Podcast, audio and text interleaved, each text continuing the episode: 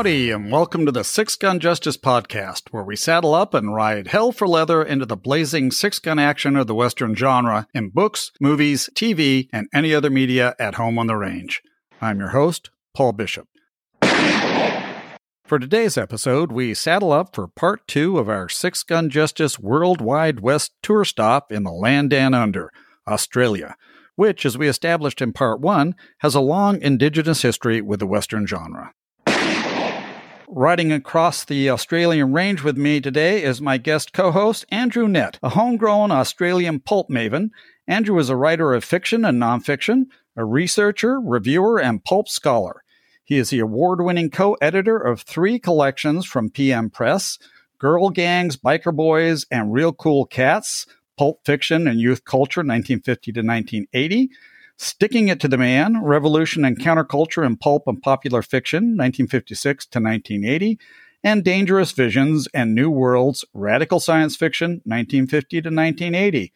He shares his passion for all things pulp related on his longtime blog, Pulp Curry, which unsurprisingly can be accessed at www.pulpcurry.com. Howdy, friend. Thanks for hanging out with me today. Very nice to finally talk to you, Paul. As you said, we've corresponded a bit and uh, we've never actually spoken before. Maybe that's a good thing. We might end up fighting by the end of this and going in our separate directions. You never know. I'm interested to begin with about how you started Pulp Curry and what was the motivation behind that. Oh, look, yes, it's Pulp Curry. It's these days having a sort of actual website. It feels a lot like reading a broadsheet newspaper on a very crowded train. It's, it's quite unfashionable uh, while everyone is on their iPhones. I started it about 2010. I wanted to start writing much more about film and books and culture. The pulp thing was only just flickering in my mind at that stage. Yeah, it's still going. Is it amazing how times change? As you said, blogs are blase Nobody really goes to them anymore. But in many ways, I, as a writer, and perhaps you too, we need a landing spot for people to be able to go to still. And I think that's what the blog kind of accomplishes for us. Oh, very much. Look, I've thought about, I mean, there's so many things you can do. You can do all that Patreon stuff now and you can put it behind paywalls and all that sort of stuff. And I've thought about that, but that requires an audience. But it also, as you say, it's an access point by which people can get links to my fiction and my non-fiction. But also, look, despite everything, I don't do it as much as I used to, but I still enjoy writing for Pulp Curry. I still enjoy writing about crime fiction, crime film, pulp fiction, etc., etc. And I enjoy reading other people's blogs as well, even even though there's far fewer of them than there used to be. And a lot of them, as I say, are now behind paywalls. Frankly, I have to keep mine going because I think I'd hurt myself if I tried to do something on TikTok or some of the more current oh, things. Oh, that kind of micro blogging or TikTok is certainly not for me. I enjoy Instagram, I enjoy Twitter, but nothing like a good meaty blog post sometimes to get your teeth into. And the dwindling circle of people who still have blogs that I frequent reasonably regularly, I still enjoy that. And I do too. But today I want to talk about the Western in Australia. It's very clear as we've made this tour of the worldwide West that everywhere has a fascination for Westerns. Australia is no different in that regard, absolutely. And the notion of the Western, however you now want to define that, and it has changed over time, is a global phenomenon. I've often thought, certainly in the Australian context, the Western is the most reviled of literary formats because, of course, people think of the pulp Western, of cowboys and Indians, that sort of genre, those things from the 50s and the 60s, with not particularly fashionable in terms of a literary sense, although still incredibly popular as we'll probably talk about, there was an Australian pulp publisher started in the 1950s, Cleveland, that was still doing westerns as late as about 2019, I think it was. I go into secondhand bookstores all the time, particularly in rural areas, and they have an entire wall of pulp westerns, and the owners tell me they turn over all the time. People are reading this stuff, even if they're not necessarily blogging or writing about it. But yeah, I used to think it was romance that was one of the most reviled of literary formats in Australia. I think it's the Western now. But at the same time, fast forward to now, you've also got this renaissance of what you might term revisionist Western. That's certainly a very big format on the screen, but also on the page. The rise of that sort of genre is really interesting.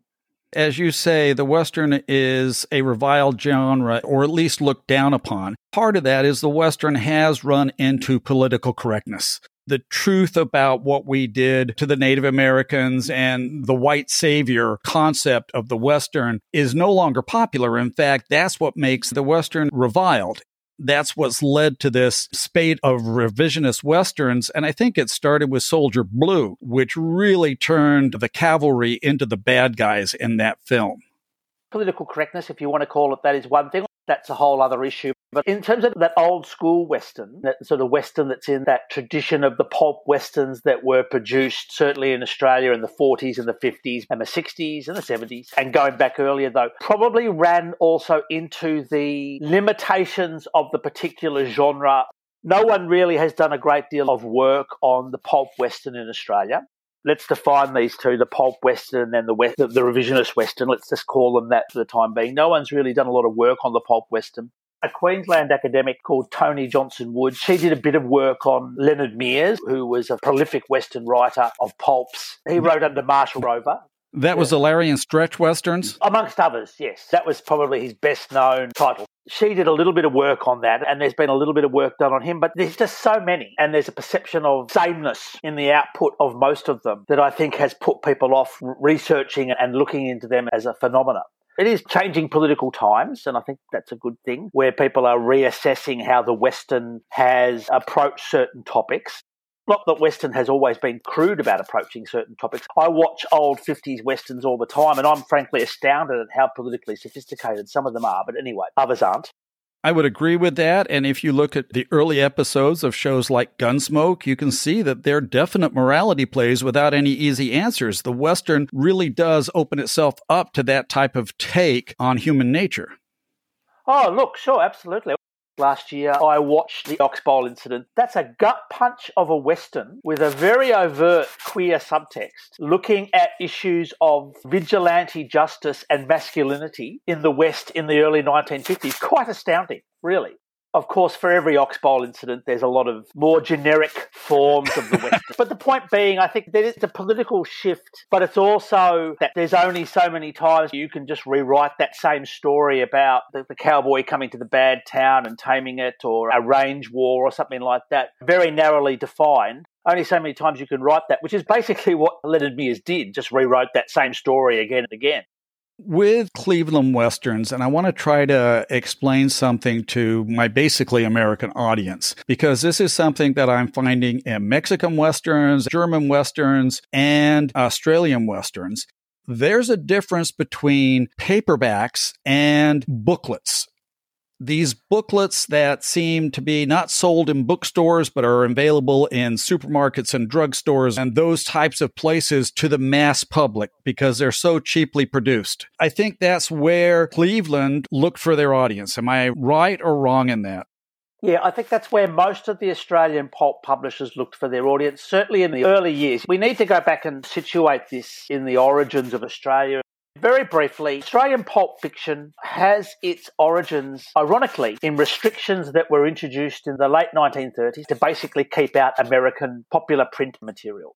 So, American pulp magazines and novelettes and dime novels were coming into Australia in the 20s and 30s in huge numbers various groups of people basically opposed that. It became quite a powerful sort of lobby group. There was a group of people who were opposed to the salacious content of a lot of those American pulp magazines and novelettes. There was a sort of nationalist stream which saw them as having a negative impact on language and on national mores. There was also a very significant component of this lobby group that was worried by the fact these dumped pulp magazines fell outside the sort of jurisdiction of the London cartel, which basically for the first half of the last century dominated Australian bookselling. So restrictions were introduced to keep out mainly targeted American pulp magazines and comics and novels.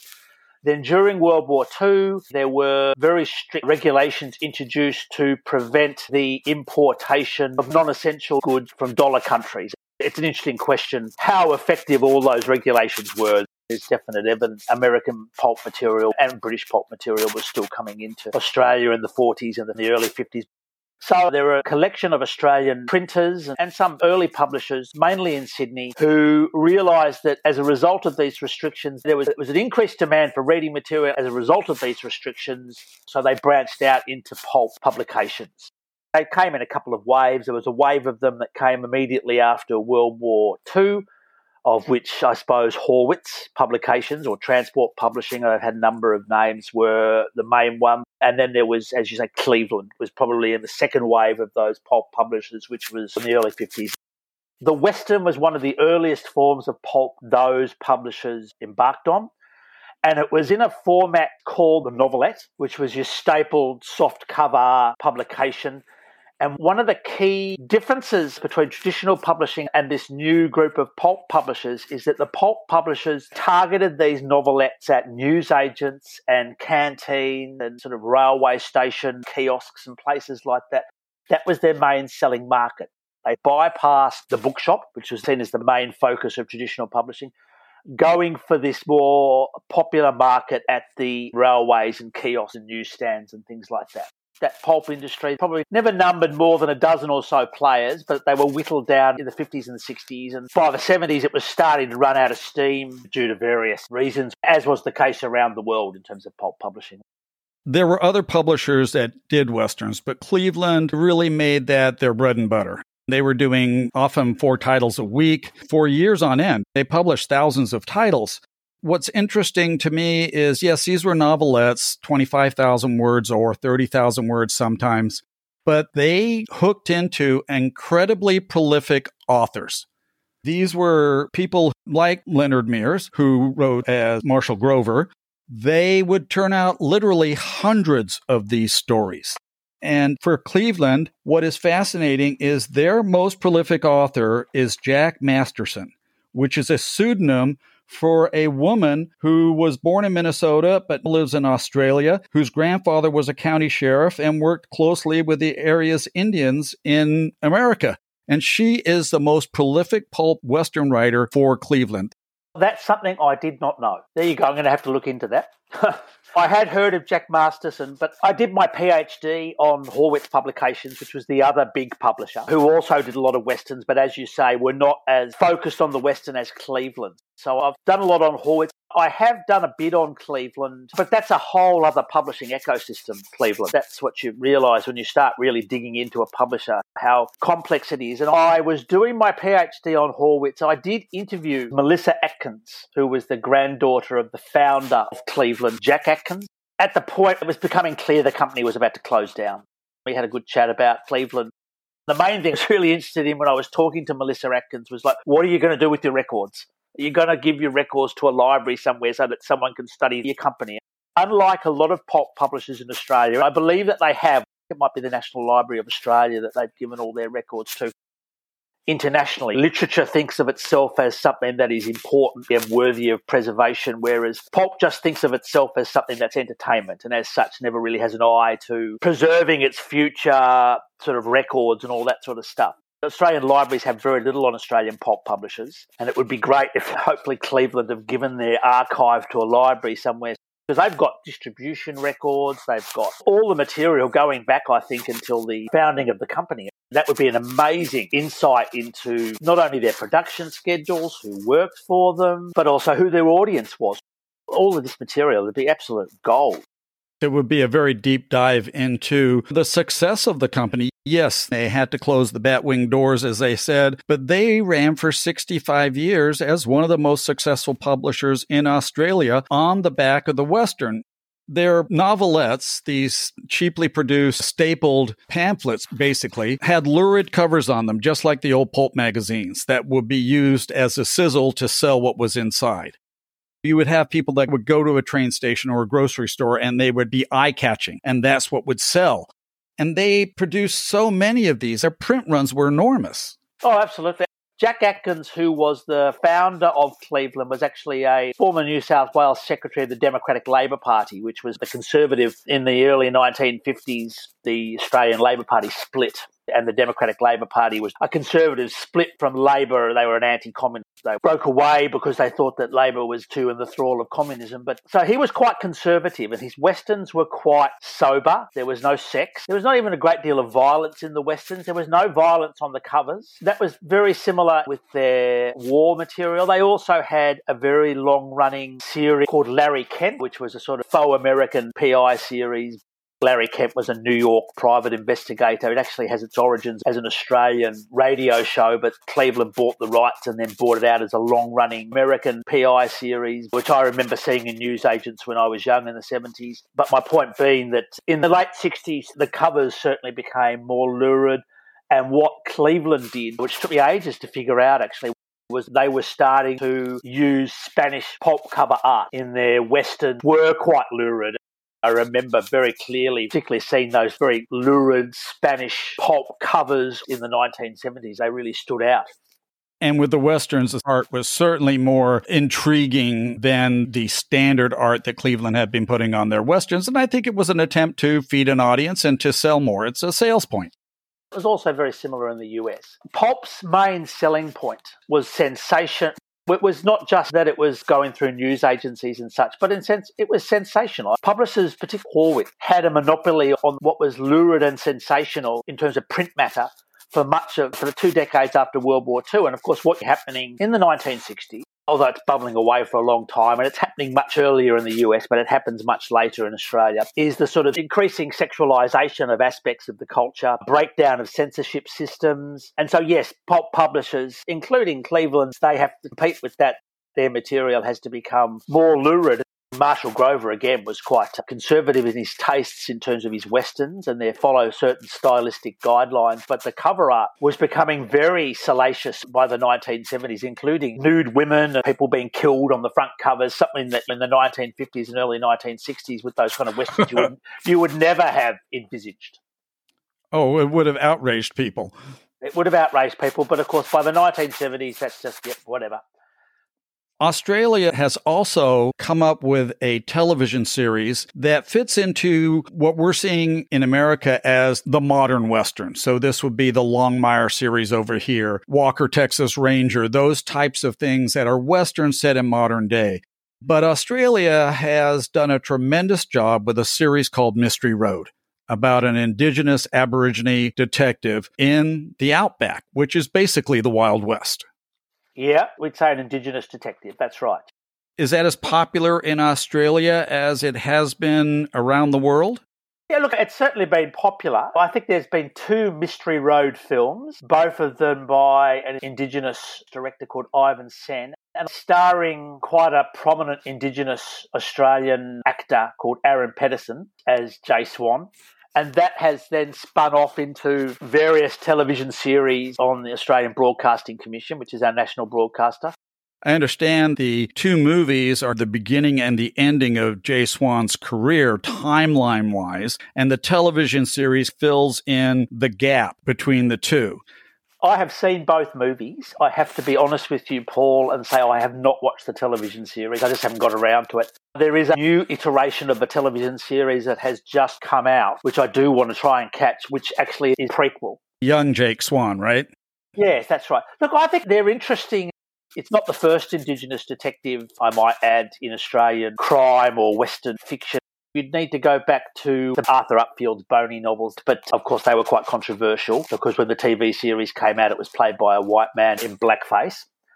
That was still in the very early 70s, so that gives you an idea of how far we were running behind in terms of Indigenous relations in Australia and really until about the 1980s. But look, the Mystery Road films, I certainly enjoyed them. And they're westerns. They're also marketed very heavily they look very much at Indigenous experience. They also are looking at aspects of Australia's outback and what's going on in there in terms of drugs and mining and things like that. They're good and they've been quite popular. I think that they're the most overt example of, of, the sort of rise of local Indigenous Australian revisionist Westerns that, that has happened recently. And that's the other thing about the sort of material released by Cleveland and the material that was released by Horwitz. They're all what I would call faux American Westerns all these countless thousands of books, all set in the American West. They're all written largely by these guys who never set foot in America, which is fascinating, really. Paul Wheelahan and Keith Hetherington, of them have been to America. That's right. So there's this huge industry after the war of these faux American westerns in Australia, which, and none of them picked up on a much earlier heritage in Australia of our bushrangers, which I think is interesting. Why has the Western proven such a popular, durable format in Australia? Well, there's a number of reasons. you can say for that, but one of them is that they very much tap into that notion of the bushrangers. And for your listeners, bushrangers were convicts that escaped their servitude and fled into the bush where they became bandits. Most famously, Ned Kelly. Most famously, Ned Kelly, who's a, is a national sort of icon. People overuse the word icon, but he nonetheless is a national icon, for better or for worse. And he's also had his revisionist treatment too. We've had about three or four films featuring Ned Kelly each one of which gets progressively more and more revisionist. So you've got this period in the early part of the 19th century where you've got bushranger fiction, some of the earliest pre pulp fiction that appears in newspapers and also digest and very early paperbacks and things like that. That's all focusing on bushrangers we also had very early local film industry in the early part of the 20th century, which was focused on bush rangers. In fact, one of the earliest, if not the earliest, motion picture made anywhere in the world was a sort of Australian Ned Kelly film, the name of which totally escapes me now. So that material, those bushranger films, which were in the early 20th century, were so popular that governments in a number of Australian states were really concerned about their impacts on law and order and that they were undermining sort of respect for government and actually banned them during the early part of the century. And that essentially destroyed our film industry until the 1970s. But anyway, that's another story.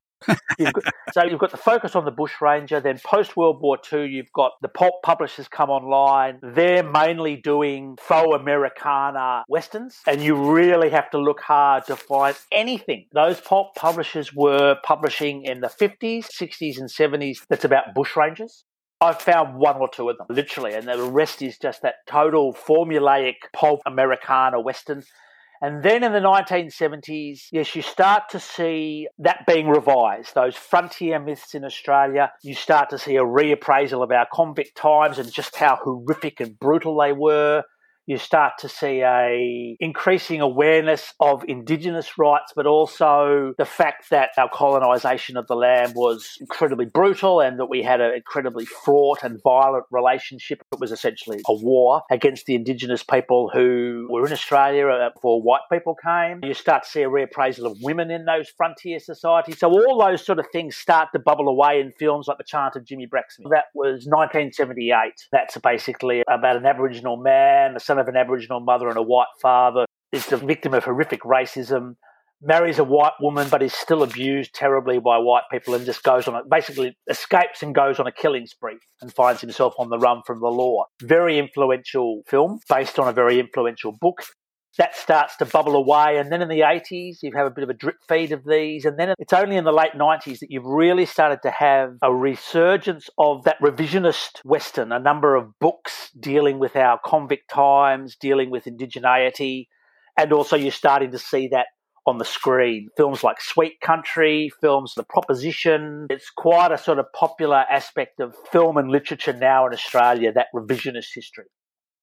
And that brings us to Mystery Road, which is really yeah. the current incarnation of that. Yeah, I think so.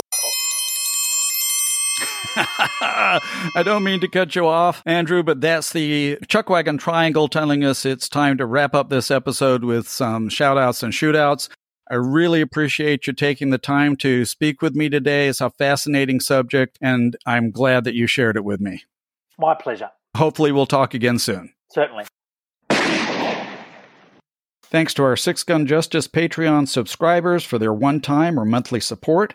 If you are so inclined, you can help cover the cost of the podcast by using the donate button at the top of our website, sixgunjustice.com. Prior Six Gun Justice podcast episodes continue to be available on all major podcast streaming platforms. Until we meet again, be kind to each other, be kind to yourself, and may all your trails be happy. Adios for now. I'm out of here. Let's ride.